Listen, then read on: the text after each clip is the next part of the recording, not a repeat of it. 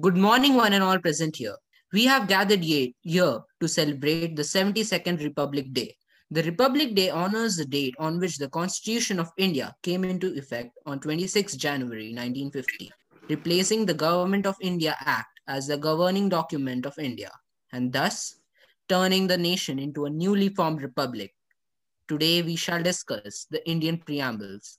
Now our head girl Ritika will talk about opportunity. In Article 16 of the Indian Constitution, it guarantees equal opportunity to all citizens in matters related to employment in the public sector. It also states that there shall be equal opportunity for the citizens in the matter of employment or appointment to any office under the state. In addition, the state is still free to lay down the requisite qualifications for the recruitment of employees for the government services. Furthermore, the government can still pick and choose applicants for the purpose of employment as long as the applicants have been given an equal opportunity to apply for the government service. Now our head boy, Arya Joshi, will talk about liberty. The preamble secures to all citizens of India liberty of thought, expression, belief, faith, and worship through their fundamental rights, enforceable in court of law. In case of violation, liberty, as elaborated in the preamble is very essential for the successful functioning of the Indian democratic system. The term liberty means freedom for the people to choose their way of life, have political views, and behavior in society.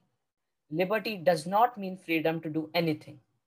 A person can do anything but in the limit set by the law.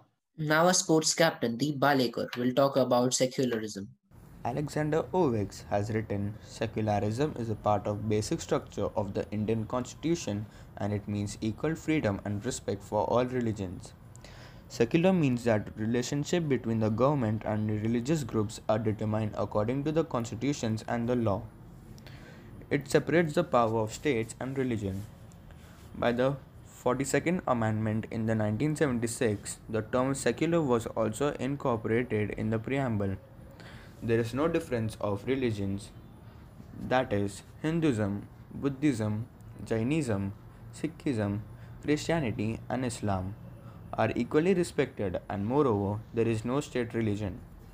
Now a shamrock house captain swarna joshi will talk about equality. To any section of the society and the provision of adequate opportunities for all individuals without any discrimination the preamble secures to all citizens of India equality of status and opportunity. This provision embraces three dimensions of equality civic, potential, and economic. Now, our Shamrock House Vice Captain, Avni, will talk about fraternity. Fraternity means the feeling of brotherhood. The preamble seeks to promote fraternity among the people, assuring the dignity of the individual and the unity and the integrity of the nation amendment is the preamble. In 1976, the preamble was amended only once till date by the 42nd Constitutional Amendment Act. Now our Maple House captain will talk about republic. In a republican form of the government, the head of the state is elected and non-hereditary monarch. Thus, this word denotes a government where no one holds public power as a priority right, as opposed to a monarch in which the head of the state is appointed on a hereditary basis for life or until abdication. A democratic republic is an entity in which the head of the state is elected directly or indirectly for a fixed tenure. Thus, India has a president who is indirectly elected and has a fixed term.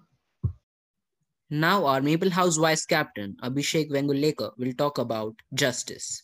Justice stands for rule of law, absence of autocracy, and the system of equal rights, freedom, and opportunities for all in society. India seeks social and political justice to ensure equality to its citizens. Social justice. Social justice means absence of socially privileged classes in society and no discrimination discrimination against any citizen on grounds of caste, creed, color, religion, gender, or place of birth. Economic justice means no discrimination between man or, and women on basis of income, wealth, and economic status. Political justice means equal, free, and fair opportunities to people for participating in political process. It stands for grant of equal political rights to all people without discrimination. The Constitution of India provides for a liberal democracy in which all the people have the right and freedom to participate. Now our Olive House captain, Aryan Sheth, will talk about socialism. Socialism.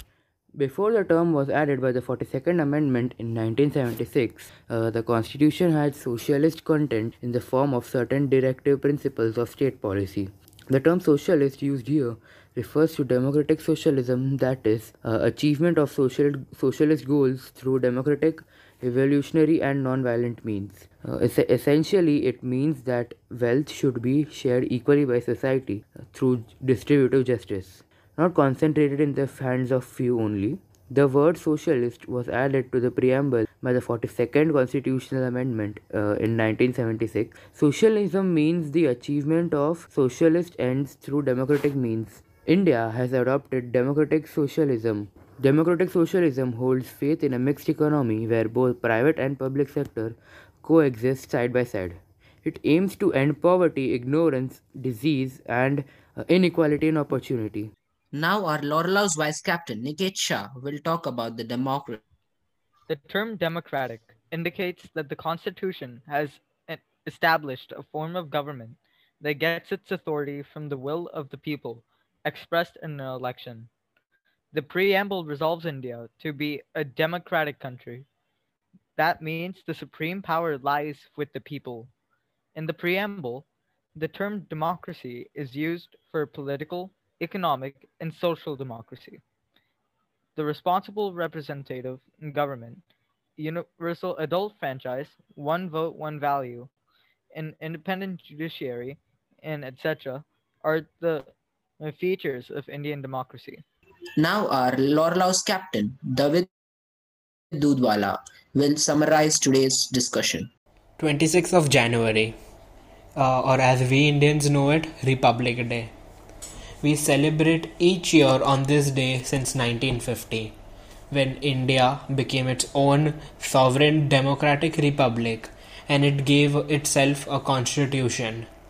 Uh, this historical act transformed India into an Indian republic ruled by its uh, supreme power, its people, and not by any monarchs.